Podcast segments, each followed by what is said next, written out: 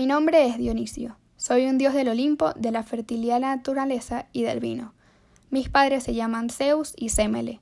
Tuve un nacimiento inusual y prematuro que me dificultó encajar en el panteón olímpico.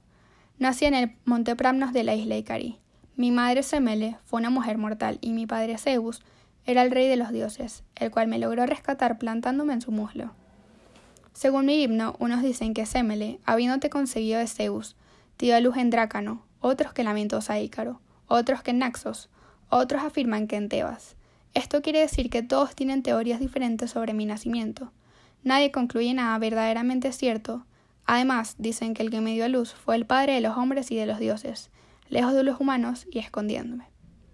Soy una persona alegre y atractiva, que sabe disfrutar de los placeres de la vida, pero a la vez me denominan como el conflictivo e impulsivo, es decir, me gusta el caos y el desorden.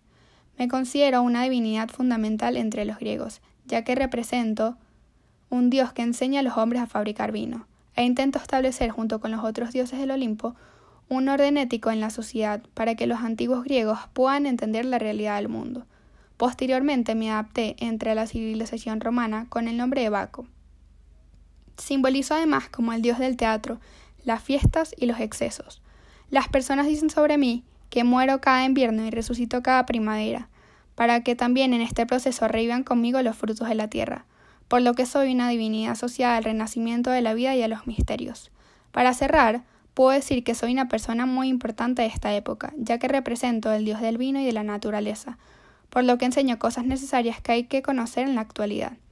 Cómo destacar el valor de las plantas emblemáticas, la vida, la hiedra, es decir, yo poseo una comunicación única con el mundo natural, tanto animal como vegetal.